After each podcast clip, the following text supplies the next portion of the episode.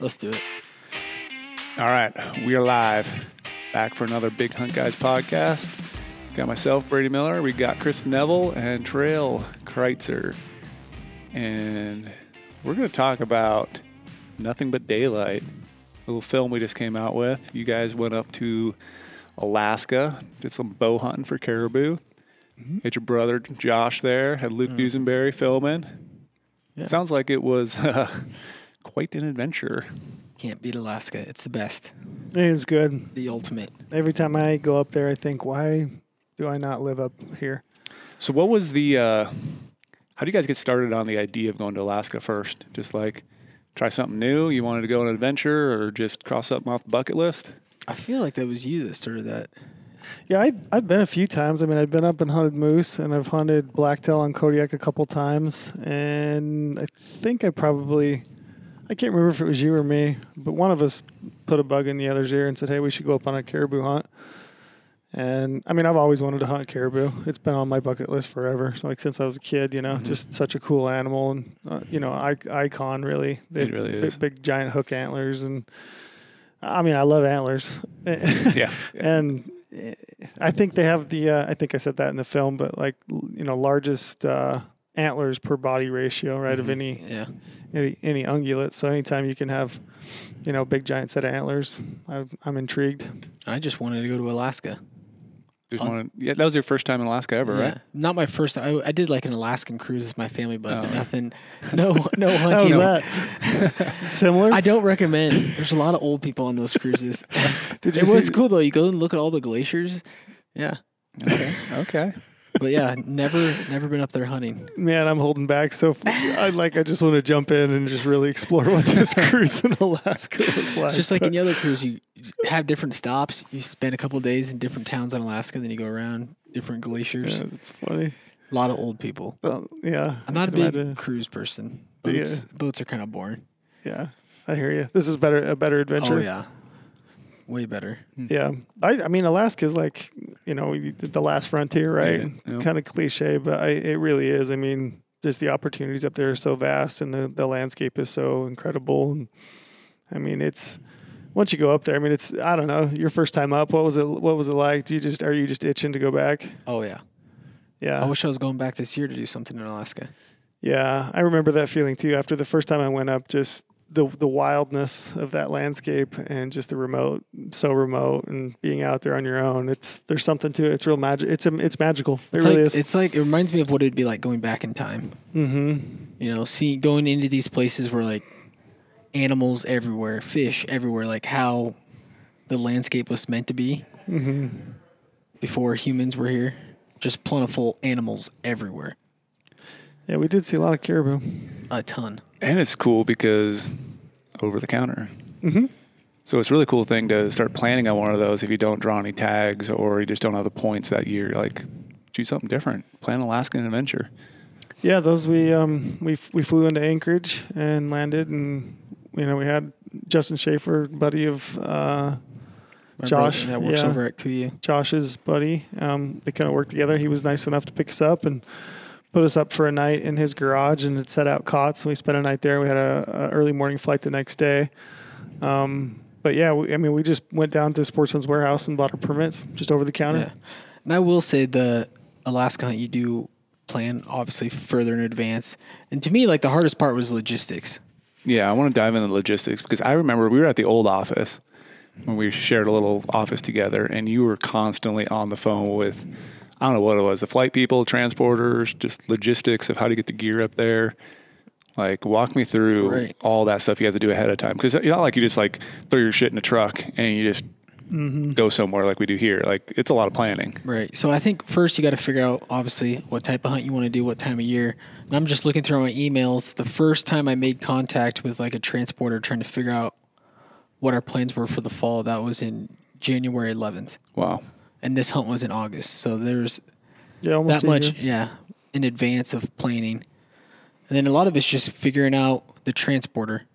I mean, you can get to Alaska on normal airlines. It's from there finding a transporter to take you to a location to where you want to hunt or areas that you can hunt. So did you guys then figure out where you kind of wanted to be dropped off, or do you just have to navigate with the transporter first, and they have guidelines of where the caribou kind of are going to be, or how does that part work? A lot of that's going to be dictated by where they can land. So um, I- had some spots picked out. Uh, I talked to some some friends that had been up there before, and they'd had some ideas where where they had hunted and, and they'd been successful. And I had those points on a map, but uh, when you get up there, I mean, a lot of it's just going to be dictated by where hunters, other hunters, have been dropped, and like what's accessible. Because I know, like when we were there, a lot of the the runways that he could land were actually underwater because Right. they, they'd had a lot of rain.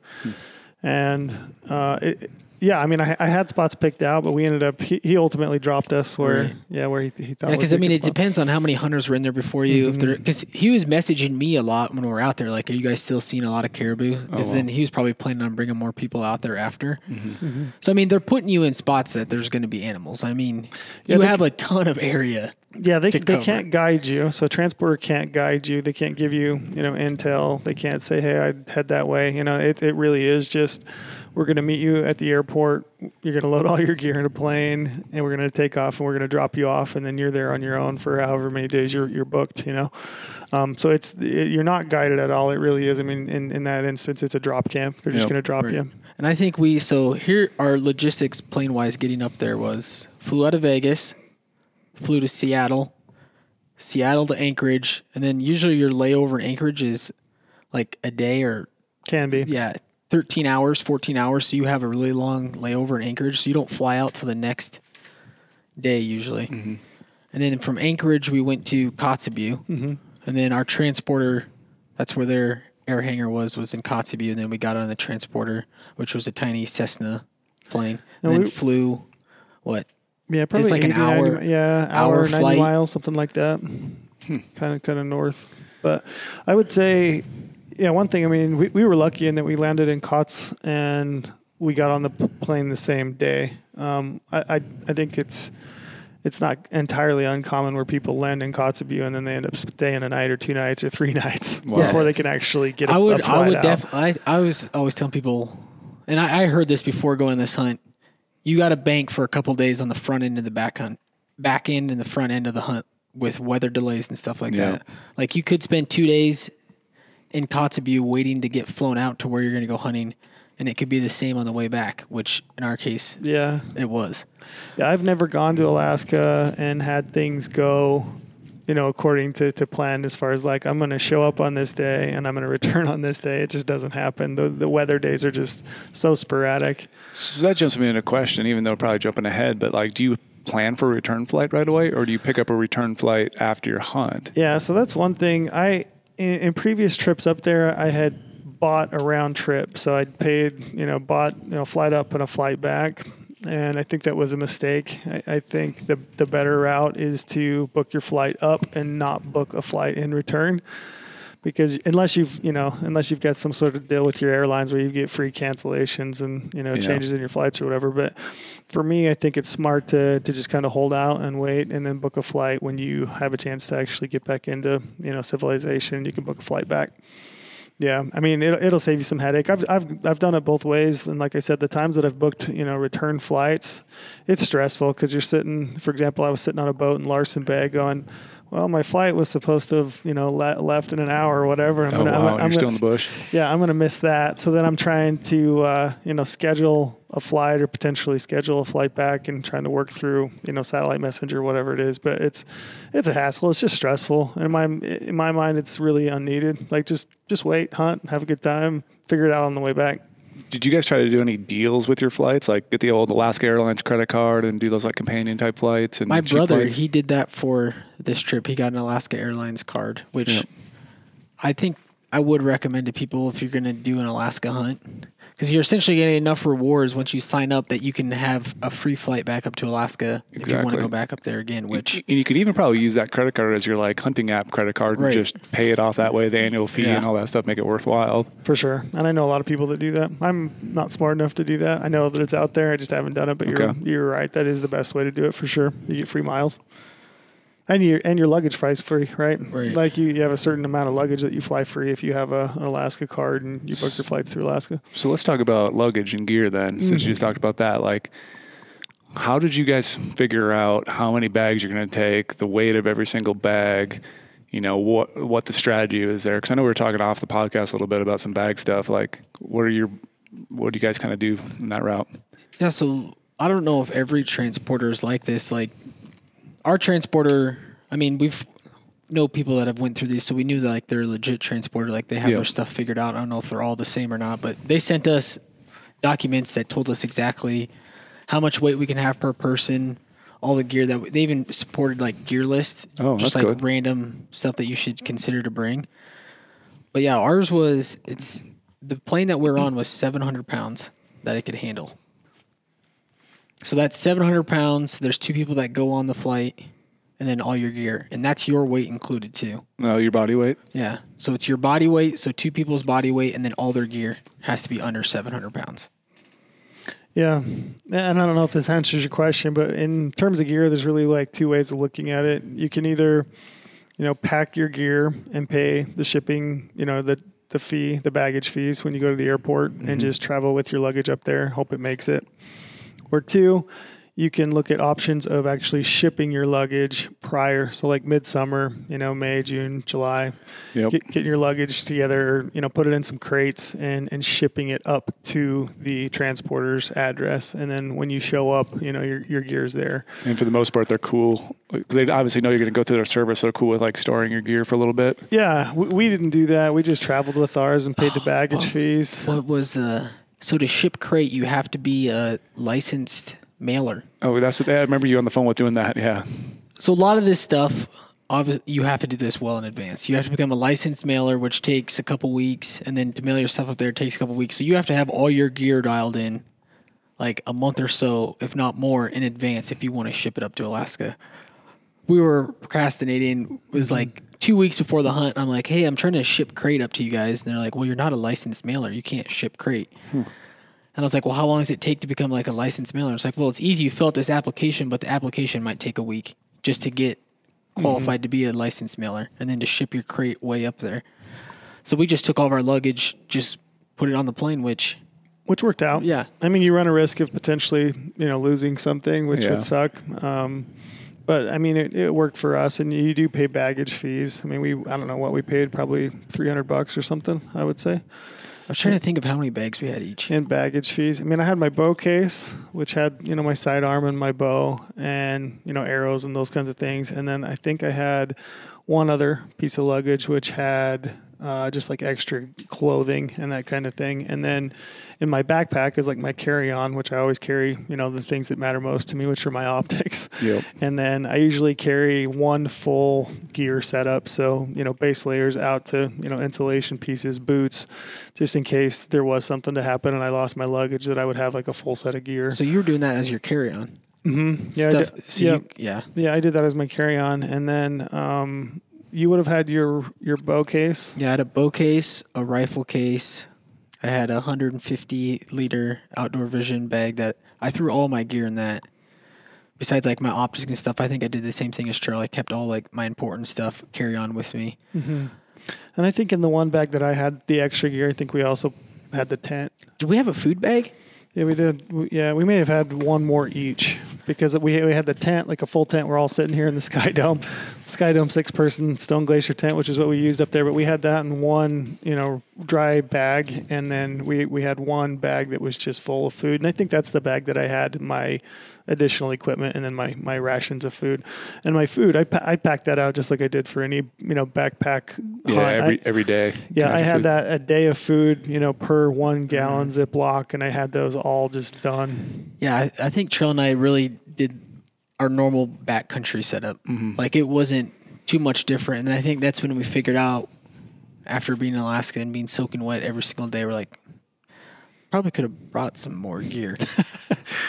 Yeah. the Like, fun- like gear in terms of terms of food or gear in terms of like more rain gear, more For sure, food. We can get into that if you Here, want later, I'll- but for, for sure, food, and then uh, yeah, I mean insulation pieces. I would have because you're going to get wet. yeah.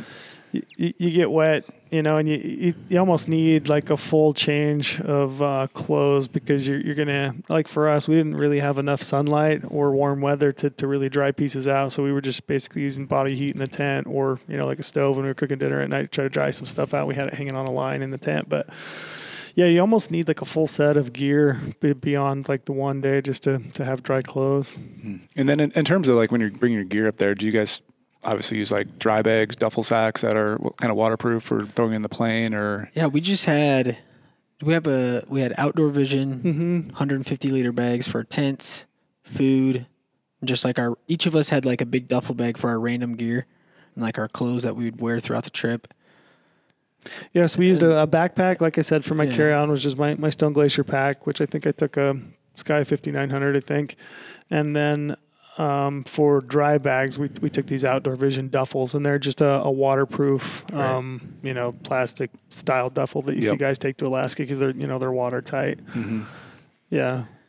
And they were great. Yeah, it all all was pretty good. And then what's the other question I have? Obviously, I've never done this, so I'm asking some random questions that probably seem easy for you guys now. But once you got to the spot where you guys are going to fly out into the tundra, what is that process like? Are you guys actually standing on a scale with your baggage to figure out exactly what you weighed and then throw it on the plane, or do you kind of already had the idea from a previous thing because your weight and you have to go through that? We were Is there anything- repacking stuff. Yeah, so I, I kind of had a heads up that the turnaround on those can be really quick. So you might show up, um, you know, from your flight from Anchorage to wherever you're headed, and y- y- they may say, "Hey, you need to be fully loaded in the plane in the next 20 minutes." Oh, so wow. that's like everything ready to go because the turnaround times for those guys is everything. I mean, those bush a pilots, short yeah, they, short windows, weather windows, um, you know, and they're they're trying to get people out and back in. So like they're really juggling a lot, you know. So turnaround time for them is really tight. So um, for me, that's why I did all my food that way. I mean, it was all pre-packed, ready to go. Um, my bow in my bow case. I mean, essentially, all I had to do was, you know, grab the stabilizers, grab my dozen arrows, and you know, and go. Uh, the our main bag, like the tent, it was all packed, ready to go. Pretty much everything that I had was like ready to go, so that when I landed in Kotz, I could throw everything on a scale. The only thing I really did was change my clothes, you know, because I was wearing some travel clothes. Um, but yeah, that's essentially how it is. Is you throw everything on the scale. So both of you throw all your gear on the scale that you're going to go. They weigh you. You stand on it, and they say, "Yep, you're good to go." And then you basically just throw that in the back of the plane and Right. load up. Yeah, I think that's I think that's really good advice too. Because like part of me was like, oh, maybe you guys had like a normal piece of luggage, and then while you were there, you're quickly repacking again. But you said the turnaround's so tight that that'd probably be a uh, bad idea and- to not have things dialed ahead of time, so you can just go. And there was a lot of people that had their crates, like they're going through their crates. So essentially, they had all their stuff there. Then they're repacking it, hmm. which took time. And yeah, like I would recommend. This is my personal preference. If I was going up there again, I would, I would get a big enough duffel where I could fit everything in there: my backpack, my gear, my food, everything in one giant duffel. So when I got there, take it, put it on the scale, step on, get on the plane. And you might not really then care about overweight baggage on your earlier flights. You're like, it's No. just is what it is. Like you have to just. You're do going to be overweight. Yeah, you're gonna most be likely. yeah. No doubt. You're not gonna meet that 50 pound No, minimum. you're going to be overweight, no doubt.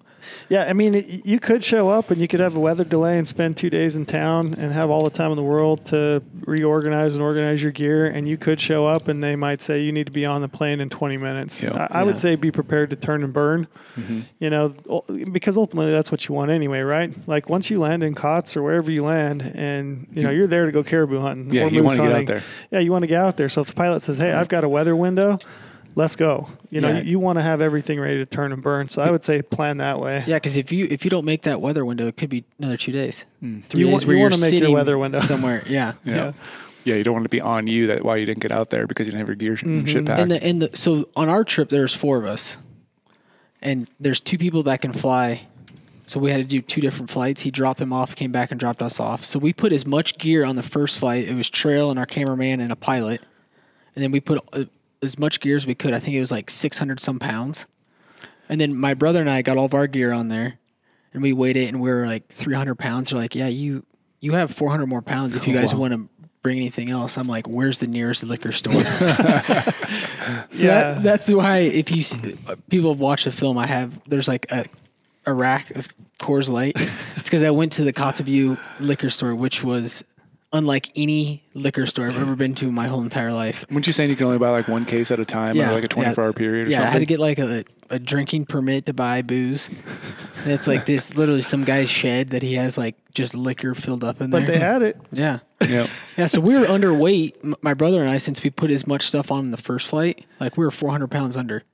So we Yeah, that was that was smart. You load up that first flight with everything that you need. I, th- I think essentially the only one of the biggest difference we took the tent, all the all the tent and all the food, right? So that when we get out there, I could set the tent up before you guys landed. But Yeah, you want to make sure you probably do that. That's my next thing is like so tho- like you guys could essentially land and let's say you didn't have your tent and then the weather window got bad. sure, Then what are you guys going to do? Obviously, that should be a definite thing. You Yeah. want to bring your tent, want to bring stuff, so you guys could set it up. yeah, make sure you're all I, I dialed. thought I thought that through. I thought you know if we go out, I'm going to take the tent and the shelter and and food just in case. Just like you're saying, I've been there enough to know that like you can get stuck out there. So we had. I would say that for sure. If you're going in on two flights, make sure that the first guys out have shelter. yeah. How is it flying with a uh, a sidearm with your bow? Is that pretty easy? It's actually pretty simple. I, I would say every time I've ever done it, it's actually easier going from the lower 48 to Alaska than it is from Alaska coming back. Um, I almost missed. I went on a moose hunt up there a couple years ago, and I almost missed my connecting flight from Anchorage back to, to Vegas because of a sidearm and, and them having to check it and everything. But it's actually pretty simple process. You just check in, you let them know that you've got a firearm. You obviously have to have it locked up. You have to have four, you know, TSA approved lo- locks. Um, I just locked mine in with my bow In case. the bow case, Mhm. okay. Yep, put it in there. Um, your ammunition, I think, has to be in a case. Yeah. Um, you know, clip out and everything. But basi- magazine. mm, magazine, yeah, Come on, Trey. yeah. What did I say? Clip. Yeah, my bad. Anyway, yeah, you just you just uh, roll up to TSA. They'll have somebody will come out. You hand them the keys. They take it back. They check, you know, your sidearm, go through it, everything, and then come back, give you, a rec- you know, it's a, essentially a receipt, and Yeah. and you take it and run with it. It's actually pretty simple. Yeah. And then we just brought one rifle for four of us. We figured to save weight.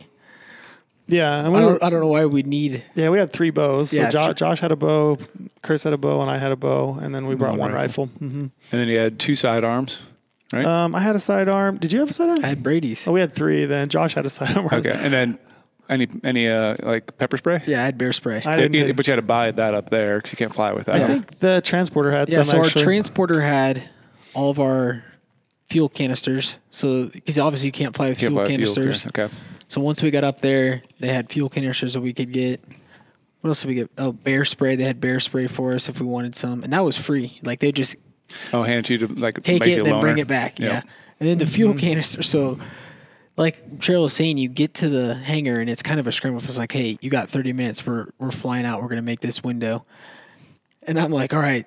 I think I told Josh, I was like, get fuel canisters. Like, get two big, bigger propane tanks to like cook on. We had a Jetboil, like half gen stove, Yep. and then do one small one for each of us. We get out there. We had two big fuel canisters and two small ones. And I'm like, I don't know if that's going to be enough. Yeah. We were a little short on propane. We were short based on the amount of days that I ended up out there, kind of on my own. I was I was pretty well out of fuel by the time I, Yeah, I we took should- off. We should dive into that one later. I want to. I want to hear that little story. I'm going to stop us real quick. So let's uh, clear cut right here. This is something you're probably going to want to cover soon as possible. Oh wow! Breaking news on the podcast. Yes. What is it? Yeah, corner crossers cleared of all charges in Wyoming. Uh oh. Uh oh. Is that going to set a precedent for everything else? Probably. Here, can you? Can you Yeah, let me send this to you real send quick. it to you? Sorry, I thought I I No, don't. that's- Breaking that- news. We're all going to Wyoming to hunt. No, that's a good thing to Um, jump on the podcast while we're talking about Do you this. want me to text it to you? Yeah, you can text it to me. So while we're doing that, uh, w- what was your first impression, Neville, once you landed off the plane and you're out in the middle of nowhere and you're in Caribou country? Like, what's the, what's the feeling and your thought process like? You're, just- you're out there, so excited. just jacked. It's like your little kid on Christmas morning. It's Christmas Just like everyone's giddy, happy. Did you, did, you, did you guys, did you guys like see any caribou on the on the way in to get yourself jacked Oh, up, yeah. or any bears or moose or Yeah, when you're flying, you see. When you're flying, I mean, the scenery is just absolutely stunning. It's incredible. You're flying over these giant braided streams and rivers and, you know, big conifer forests and open tundra. And this just big, you know, the day we flew in, it was big blue skies. Just absolutely stunning. Just stunning terrain. I mean, Alaska's gorgeous. So, I mean, before you even land, you're just like, overtaken by expansiveness. You, I don't. You've never. You never feel so small. I don't Right. think. Like you, you feel your. You just feel your your your size, you know, because the landscape is so incredible. But we did see caribou. I probably saw. I don't know. I saw one group of probably Right. two hundred. I mean, um, for any hunt that I've been on, like the hype leading up to it, I mean, you prepare for it or think about it for five months and then you're flying in there. I mean, it's probably like the most excited I've been for a hunt. And then as you're like flying across that landscape in that Yeah. plane, incredible. You just sticking your phone out next to the window, get a Yeah. bunch of stories like, oh, look at all this cool stuff. Send mom. Yeah. Yeah, it is cool, and it's it's also a little. There's a little bit of anxiety because you don't know like what to expect. I mean, I remember probably for the first 40 minutes of flight, you know, I hadn't seen any animals, and you're flying over just lots of tundra, and you're like, man, I really thought I'd be seeing some caribou, you know. And then you start to pick out, you know, oh, there's some caribou, there's some caribou, and then you're starting to really like gather that sight picture. And then you're starting to see them all over the place, and then yeah, it does build, but I, there's a little bit of anxiety yeah. too. Yeah, I would say too, because like you don't know exactly where you're going. So like we're Yeah. used to looking on our maps. You have you a know, good you have a you have a decent idea of what the terrain's gonna look like. Mm-hmm. We're just getting dropped off in the middle of nowhere. I've never looked at this place on maps. Yeah, it's kind of like when you're we're out there with our bows. We're like, God, I hope there's some terrain where we Yeah, can I- get into range. I was gonna say that, like when we landed uh, on this bald knob, you know, it's kind of on a ridge. It's just a rocky bald knob, and then you know, it rolls off into tundra and then down into some some drainages. But I remember thinking, like, how am I gonna get close to one of these with a bow? I mean, I was like, oh, good luck. And, and then describe to me where you guys got landed because I know you were super jacked ahead of time. You did a bunch of research on little packable fish rods. How disappointed were you? Everyone tells me they go on these hunts and they're like, dude, you got to bring a fishing pole. You catch so much fish. I'm like, oh, for sure. Yeah. I'm, I went on Amazon, bought like a telescoping fishing pole. It was super cool little Yeah. fishing pole. It was Mhm, sick. I I had had, a bu- too. had a bunch of lures, Yeah. everything. The spot we get into, no fish, no lakes, just tiny. I mean, the rivers were tiny, like no fish were in them, zero fishing. Yeah, I didn't see any fish. I think a lot of those lures are still in the cardboard pa- plastic package that I bought them in. But hmm. yeah, no no fish whatsoever. Damn it. I really wanted to go and fish. I will say, like we were, we were in that regard, you know, a, a bit of an, an anomaly because I have talked to other guys that have gone up there where you know they had a river that was a sizable river close to camp, and those guys were catching fish, and they were hiking like on off days when they didn't feel like caribou hunting, Yeah. you know, to lakes and and catching fish. So You guys had none of that nearby. Had none, None of of that, that. man. We we were kind of up on a knob. a hill. We're on top of a goddamn mountain. I remember some of those pack outs. Uh, Like, I mean, of course, you get there right away. You're excited. Like, you don't care where you're at. You're out in Alaska. It doesn't matter. Then once the hunt starts, we're like, shit. We have to walk downhill, and then every time we come Every back to we come camp, back. we always have to walk up this mountain. Yeah, we had to gain. I was, it was probably 800, 800 feet, maybe, maybe more to down to water on either side of the drainages. Mm-hmm. Yeah. All right. So one thing I had, so you guys landed. You know, you have all your gear there. You have your tent up. Like, w- w- I know there's some laws in Alaska. You guys fly and landed. You've seen some animals. Like, what's when can you actually start hunting once you actually land? You can't. I don't think. I don't think you can start hunting right away. Like, what's the logistics there? Yeah, you, you can't hunt until the next day. And I think legally it's like 3 a.m., you know, the next day. Uh, you said, you had some downtime and a little bit of uh, like you guys are all jacked up to go hunting and you can't do anything kind Yeah. Yeah, and I mean they, they do that so that I mean most places in Alaska that you're going to hunt, you're flying, right? And so you, you do have the advantage, if you will, of you know flying a landscape essentially on your on your way and, and looking at animals out the window. So they do that to you know just fair chase, so that you're not cruising around looking for animals and landing and, and shooting them. So in that regard, it makes sense to me. It's a good it's a good law. Um, but yeah, we we landed. I set up the tent, kind of got camp established, and then you know I set up my my chair and I was glassing and there were caribou right across from camp just hmm. straight out the gate. I think by the time you guys had landed, I'd already seen some bulls. Yeah. And yeah, you, you can't hunt them though. Just teasing you. Just Just teasing. watching. Luckily, they weren't very big. I was slugging beers. They weren't very big. I mean, there was a group of what we see that night, eight maybe. Yeah, we're looking. I said shooters. They look. I mean, when you when you don't know what you're looking at, I mean, the first ones that pop up over there that look pretty good, you're like, oh man, is that a shooter? Is that Yeah. a, So, know? so in regards to that, like, did you guys have an idea of what you were kind of looking for ahead of time? Do you guys like look at a bunch of photos, like, hey, this is what a respectable caribou looks like, or you just like don't care, just have fun, or a combination? I was looking at photos, but I still didn't. I Yeah. wasn't I wasn't like too I didn't like spend a shit ton of time like God, what's a this score of a caribou? Yeah, I mean, I looked at gotta- like this is what a good caribou looks like. You're looking At for first, I tops. You're looking up- for, for fronts. You're looking yeah. for. I looked up like how do you score a caribou?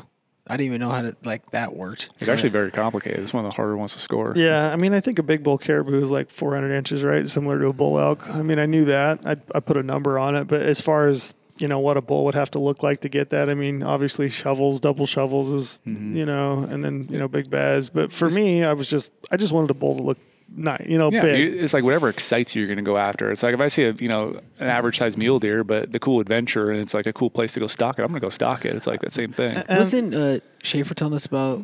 He's like if they have big C's in there.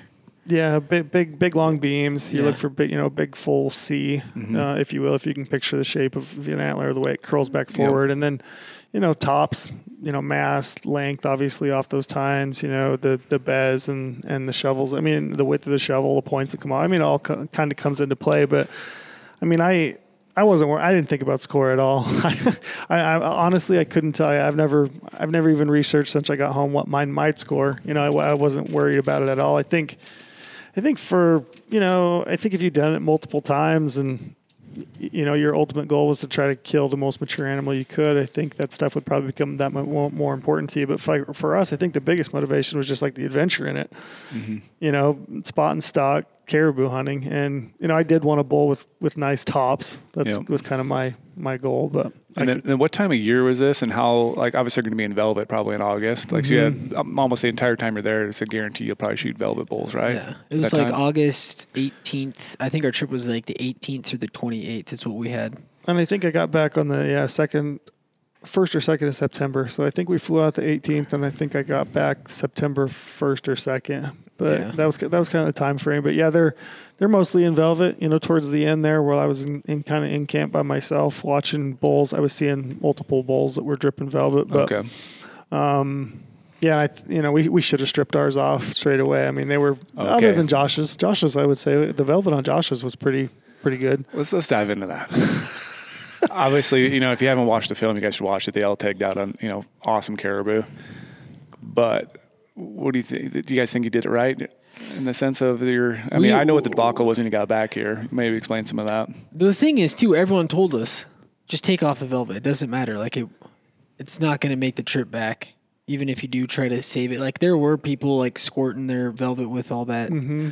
Yeah, the- velvet lock. yeah, and all that stuff, and everyone tells priors like you can try as much as you want. You're not going to save the velvet, but for some reason we didn't listen. I think maybe it's because we were stranded out there for so long. We just said put it in a box and ship it back. Yep.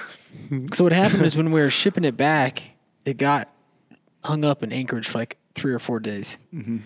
and then then to ship all the way down to Vegas, I got it arrives to my house on a crate. I have everyone's bull at my house. I open up this crate and it's just maggots, maggots in the velvet. Pro- probably didn't help. We were shipping it to Las so Vegas. bad. Yeah, yeah. September second in Las Vegas, or middle of September in oh Vegas. Oh it's still God. over hundred for sure. And like you, it's just in a cardboard box. Yeah. It wasn't anything special. Just a regular huge cardboard box with all the antlers. Like obviously you split the skull cap so you can fit them in there. Just covered in maggots. I mean, Luke's bowl was pretty well, you know, coming apart. Like that bowl was, you know, the velvet was definitely it was it was close. So that one we definitely should have stripped right off. But it, you know, that's not my call to make. Um, my bull. Chris's bull, Josh's bull, the velvet was actually in pretty good condition. And I think, I don't know, I mean, you kind of know that you should, but you've got this beautiful velvet bull Yeah, it's sitting probably there. so pristine, perfect. Yeah, pristine, looks perfect. I'm just, you know, I'm enjoying taking it all in, you know. And, and and we did split the skulls, which is another thing you might add, you know, just for shipping purposes. Split the skull plate and um, you know, kind of laying them over on each other. But yeah, I would say if you're going up there, just peel the velvet off Just and- take it off. and ship it back. Get fake velvet. Either that or just mount them hard horned, you know, if you're gonna mount it. I mean, too, you, like they're sitting around camp too for a while. Yeah, you have time. You have the time. Oh, I had all kinds of time. yeah. That's all you do is sit in camp when you're in Alaska. Yeah. So maybe walk me through. I don't know if you want to go through the hunt, some of your days, or just kind of talk about the days you guys killed. Like walk me through some of that. I know like the beginning of the hunt was kind of a little interesting. We started off hot. yeah, walk, walk me walk me through that good day. First day, couldn't hunt obviously. So I guess like our real first day of hunting that we could actually go out. Went a couple hundred yards behind camp, see some bulls, start walking a little bit further. Then we see like four or five like really good bulls way off in the distance. Probably. What are you two- talking distance wise? Probably four miles. Yeah. And tell me how hard it is to get over there. I, I know in the film Tundra it was sucks. brutal. Would Tundra you, is would the rather go up a steepest mountain ever? Yes. in- on solid ground. Probably solid ground? take you about the same amount of time too. Yeah, you'll never really be able to totally like explain it to somebody unless they've done it. I was I was trying to tell my kids l- the other night they watched them the film, but essentially what you've got are these furry basketballs, right? So they're you know vegetated. Hippie heads is what they yeah, call, they call them. them hippie heads, but they're they're you know vegetated basketballs, and then in between those basketballs you have you know the, the actual ground, and the ground might be it might be a foot, it might be two feet lower, and it's spongy, you know itself. So you've got to kind of make a decision as you're going along. Should I try to step on each of in, each individual you know fuzzy basketball? And try to skip across that, or should I go in between, you know, and just kind of high step it across the terrain? And you can't ever get like a good momentum of doing either. So you're constantly like stepping on the top of one and slipping off of it, and then the next foot's going down in a hole a foot and a half or two feet. You're just. It's, I think I told Neville. I said, "You're." What it feels like to me is like you're constantly in motion of falling one way or direction. So you're just Sounds like a lot of fun. Oh, it's it's a ton of work walking across. Yeah, I just thunder. it's like a marsh. If you ever walked like in a marsh where it feels It's like worse- it's feels like there's that. water underneath the surface, falling in holes, breaking through. So yeah, if you see something at four miles, I mean, I figured. I think I took. I kept track one time, and it's like you're, you're covering like a mile and a half, an hour, maybe something Wow. like that. Yeah. So you're not going very fast. But Mm-hmm. the other thing you have on your side is you have time on your side because it never gets Mm-hmm. dark. Yeah, You have 16, 17 hours of daylight. nothing but daylight. Nothing but daylight. I know you work up a good sweat. By the time you get over there, you're I'm sure. melting. But yeah, when we got over there, it was we had four bulls, and like where they were at, we're kind of underneath the ledge. We had to come up on top of a ledge, and they're feeding up there. They were bedded at the time, and we thought, well, this would be a good opportunity to go see if we can't get a stock on with bows. So then, Trail, my brother, the plan was we'll send them up there, do a stock. How'd you decide who gets to go first? Josh had spotted him, had Oh, spotted yeah. the group, and so we kind of gave him first crack. And then there was a, a bull in that group that I really liked. Like he had real big, long, you know, tines on the top. He was a super cool bull, and so I, I really wanted that bull. So I think when we got over there, you know, Josh was like, "Let's both crawl in there and." You know, we'll both try to try to make it happen because there was a different bull that he liked. He had a bull that had like a real white cape, you know, mm-hmm. real white yep. mane. He really liked that bull. So that was kind of how it worked. We ended up crawling, covered. I mean, Josh, I should say, Josh, Neville's brother Josh is like stealthy. I mean, the guy can crawl faster than I can probably run. Dude, he looked like a little snake in the sand. He, Little snake in just the grass. low as fuck to the ground, just crawling through the grass. I never seen anybody crawl like that guy. Like I couldn't keep up with him. I was like trying to keep up, What- trying what's to keep what's his up. technique? How, what- is he like putting his bow on his back? Is he just moving it forward with him? I'm like, trying to even remember. I think he had it in his hand, but he was just kind of like throwing it out ahead of. Him. I could not. I could not understand how he was moving as fast as he was. Like I was working up a sweat, crawling, trying to keep up with him. But yeah, he covered so much ground. But he, we got up to this little kind of a little, you know, a little tree, a little tuft of vegetation, and kind of peeked up. And the bulls had just stood up and started to feed. And I think they were, you know, 85, 90 yards. And uh, you know, I'd asked him, "What do you want to do?" And he was like, "You know, we need to cut the distance." And there wasn't, there's no way that you're going to crawl up on them. And they turned and kind of started to feed like back, kind of a half moon to our right. And I thought maybe that they were going to feed by to our right, but they were just never going to, you know, get closer. And then when they cleared this little hump of vegetation that we were hiding behind, it's like the only concealment we had, you know, I think one of them picked us off and they started kind of, you know, trotting off. And then that's when I motioned back to Neville and said, Hey, get the gun. Let's go get the boomstick. Let's do this. Yes, we had the rifle with us, and I mean, we just wanted to get one down first day. Yep. Our cameraman Luke had a had a tag too, so That was nice of you guys. this would be a good opportunity for him. Like, let's get one down right away. Then we don't have to, you know. And it was a good group of bulls. I mean, Yeah. there were some nice bulls in that group. Yeah. So then he shot one, dropped it. Yeah, and I was sitting next to Josh, and Josh is just like, "Where's that gun? I need. A, where is that gun?" Instantly, just went from In- being a bow hunter to being a rifle guy. That's why the hard part of bringing a rifle and a bow at the Yeah. same hunt. instantaneously. Where's the gun? And I was like, "Oh, dude, would you?" I think I said to him, "Hey, would you would you shoot? You want to shoot one with a gun? You'd shoot one with a gun?" He's like, "Yeah. Where's the gun? I Wish I had that gun." So I I turned around and motioned to these guys, and I was like, "Bring the gun." So they Yeah, came. and Neville came trotting up. And the funny part, like, I thought I was recording the whole time because Luke gave me the camera and I was filming, but I accidentally hit record again, so we had we have no footage of this. Isn't But, that your job being a yeah, camera guy? Right? You'd think. Being a director? Yeah. And the funny part was when Luke was running to give Josh a gun, I bet you he fell 20 times. Oh my god. And it was 50 yards of tundra he had to go across. He was just tumbling. Those hippie tumbling, heads everywhere? Tumbling. Yeah. yeah, he was a little excited. Yeah, then we had two down. First first day. Yeah, both of them, her- both of the, both the fellas made great shots. I mean, just abs- one shot, one. I mean, just Back- hammered them. 300, 300 Win Mag. that baby. gun has shot so many critters over the years. That thing was undefeated on that hunt. Couldn't be stopped. Yeah, tipped both of them over just quick, and then yeah, you've got two dead caribou on the first day. what was it, what was the yardage? No, it doesn't Oh, matter. 200. 200 Yeah, close. there's- I all think. I remembered uh, Luke's was like 105 or 110, Yeah, his was something like real that, close. and then Josh, I remember being like 235. yeah. And was it still easy to set up in that sort of terrain with the bipod, or did you guys shoot off a backpack? 'Cause I So know we, they didn't really both get to see shut that. off bipod. Yeah, they're all Bipod. It was prone. still able to work through that. Yeah, prone. Yep, shooting Okay. up kind of uphill at, Yeah. at an angle. Yep, and they, um, like I said, both of them made great shots. Easy, easy rest. You know, caribou are curious, Yeah. So you know, you shoot one, they, they may not know what's going on completely, and they might not just completely take off and clear country. They hang around. Then we had to pack them out, and that was a Yeah. rough Walk one. through that. Yeah, that sucked. That was a bad pack out. I mean, it took. I don't know, Josh and We didn't. Josh Thi- and, I feel like we didn't think we are as far away as we thought. Obviously, we're like, oh, I didn't ever think like, oh, this is going to be like a really long way back until Mm-hmm. we started doing. it. I'm like, this is going to take forever. yeah, I I felt like it was gonna suck. I thought it was going to be heavy, but I didn't think it was going to be that long. I thought it was like a two mile hike.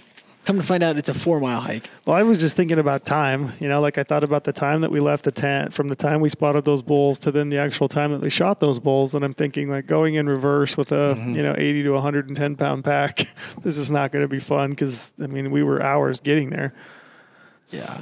So, it, yeah, it sucked. I mean, it took us a long time. I, Chris and Josh broke, um, broke the one bull down, and then, you know, I broke the other one down and, finally got everything loaded, caped out his bull, and got got everything put in packs. And I, what time was it? Do you think we started off of there to like head off like five, maybe Yeah. five or six? By the time we actually started headed down, Yeah. and uh, it was starting to. Sp- it kind of been raining on and off. And yeah, we, And- we figured we'd drop into the bottom, so we dropped into the bottom, hit the hit the creek, and we started using it. We went up it a ways, and then you know we got to a point where, you know, we're looking at our maps, and we know where camp is. And we think, oh, if we just hit this ridge and cruise up it, and we just kept hitting like false summit False after false summit. summit Oh, after I hate false summit. It never ended. And, Yeah. you guys, and you guys have to pack full on quarters in Alaska, all the ribs, Yeah, Yeah, so you can't debone the meat. can't debone.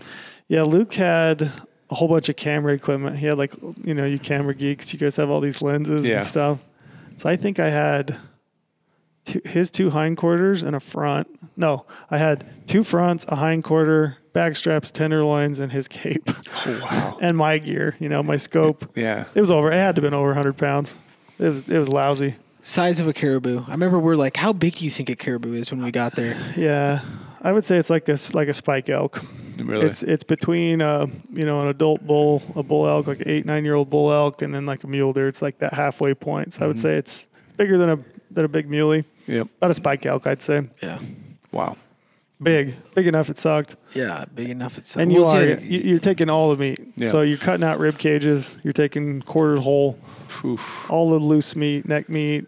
all the bones. That's what I was pissed about. Yeah. Why can't I bone this out? Don't want you wasting any meat. So that was, then what's the law though? Once you get back to camp, can you start cutting off that quarter to eat? Nope. You, can only, you can only technically eat the back straps or tenderloins. Yeah, you, you can't. You're not supposed to bone anything out until you actually get back to like, you know, civilization. So Yeah. back to when we got back to the transporter's place, so they have an air hangar and some tables and stuff. You're actually start to, to bone things out. But yeah, and when you're in the field, you can't bone anything out. Hmm. Nope. Can't even take a little sliver off there. Have Well, a we little took, bit of yeah, we ate back straps and tenderloins, but Yeah. yeah, Yeah, we- hindquarters, front quarters, ribs stayed intact. Yeah, then then we had a lot of shitty weather weather after that. Mm-hmm. Sitting in the tent, sitting in the sky dome like we're doing right now. sitting in the sky dome, hanging out. And I thought that was really cool. You guys, uh, so you obviously you must have brought a bunch of P cord. Is that why you guys had that little dry line inside Yeah. the, the tent going? That seemed like that was essential. Right. It never it never dried it, but Yeah, we, we at least it's it- an illusion in your head that you're drying stuff out with that little stove in the middle. It was we- drier. No, we didn't have a stove. Oh, I mean, yeah, your cook, Oh cook yeah, stove. yeah. Yeah, we, we took a kick a cook stove, just like a little HalfGen. Nothing dries in Alaska. Is that why Trail always had his bare feet just hanging Oh, out yeah. In the tent? Yeah, because my socks were always wet. Yeah, boots are always wet. You're hanging your socks up, and you know I had some extra socks, but Dude, I brought one pair of pants. Dude, I was hunt, I was You I were was, backcountry hunting had, like we're used to. I literally had the same backcountry gear list I have on a Wyoming elk that I do in Alaska. I I, did bring two pairs of pants. I had one pair of pants. I'm like, well, I guess I'm just gonna be wet. You could just wear your rain pants the next day, maybe.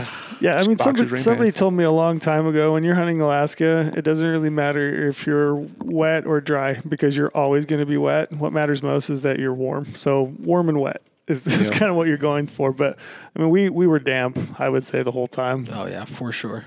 Man, that's crazy. Yeah, you can't you can't help being a little bit wet.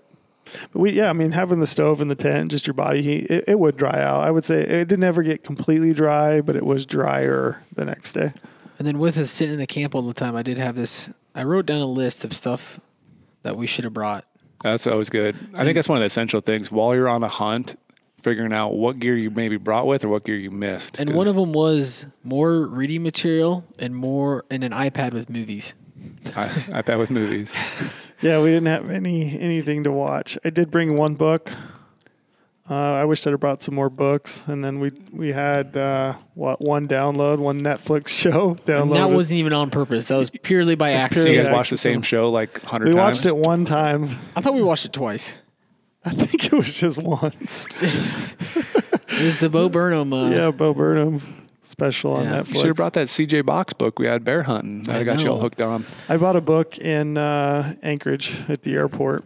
Once upon a time in Hollywood. They had there's nothing, a Nothing bunch there. of shitty books. I thought. I mean, I- I anything wish- at that point would have been great. Yeah, so I would definitely bring more reading material, stuff to do in camp Yeah, exactly. while while you're killing time because you're definitely gonna have a couple days where so what why did you guys, what you guys do when you're just sitting in this tent with a bunch of dudes? nothing. Like, what are you guys' conversations like? Is you guys get, Everything. dive off and like just anything like you There's think not one thing we didn't talk about. you name it. You guys solved talked about. every world problem. We Oh talked about everything. We talked about. Just trying to pass the time, huh? Oh, we talked about hunt- we how bad I hunting need a cigarette. We talked religion. We talked all kinds of stuff. I mean, we we dove into everybody's deepest, darkest. I'd never been more excited to be like, all right, I think we better go down the river and get some water. Yeah, we did take breaks, run down and filter some water and get camp water. You just eat. Yeah. I mean, honestly, that that was another thing I have on my list. Bring more food. Bring more food. Yeah, Trill no- ate all of his food in like the first couple hours of the day. He's like, damn, I should have brought more food. yeah. Everybody I've ever talked to, there's kind of a sweet spot. You feel like you're, you're definitely taking more food than you would on a normal backpack elk hunt, for example. So you Yep. almost feel a little bit gluttonous, like, look at all this food I have. Mm-hmm. But then, you know, you get multiple days strung together. If you're stuck in the tent, you know, you're bored, you're eating, you're tired, you just, you know, burn 8,000 calories in a day hiking a caribou out. Like you, you want to eat and kind of replenish that. So I would say there's, there's definitely like a sweet spot. You don't want to take too much, but you definitely want to take enough. So, Yeah. I mean, we took, you know, we tried to take some sides. We brought some potatoes and some rice, but like more of that kind of stuff would have been great. Yeah, that's what I have on here. More cooking food, like actual, like Dehydrated vegetables would have been great. yeah, some more that dehydrated Some bacon, brick of cheese would have been awesome. Oh my god. Could you guys bring like canned beans or Oh, that yeah. sort of stuff? Like, mm-hmm. oh yeah.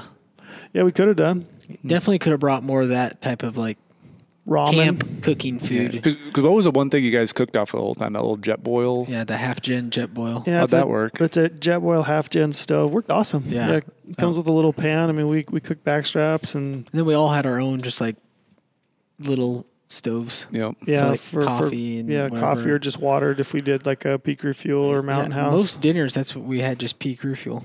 I think some of the best dinners we had, we did like a you know tenderloin or backstrap. The one night we had heart, so we did heart and you know potatoes, and that was pretty awesome. Yeah. Yeah, I, but you know, for breakfast and those kinds of things, like some bacon would have been awesome. Some eggs. some cheese. I don't know if Some you're getting eggs. eggs in there, but hard boiled eggs maybe. What's other things on your list that you your wish list? And maybe just run through those. I, I'm pretty sure I made this with Trail when we were it out there. This was on August 29th at 5 p.m. I have Alaska stuff we should have brought.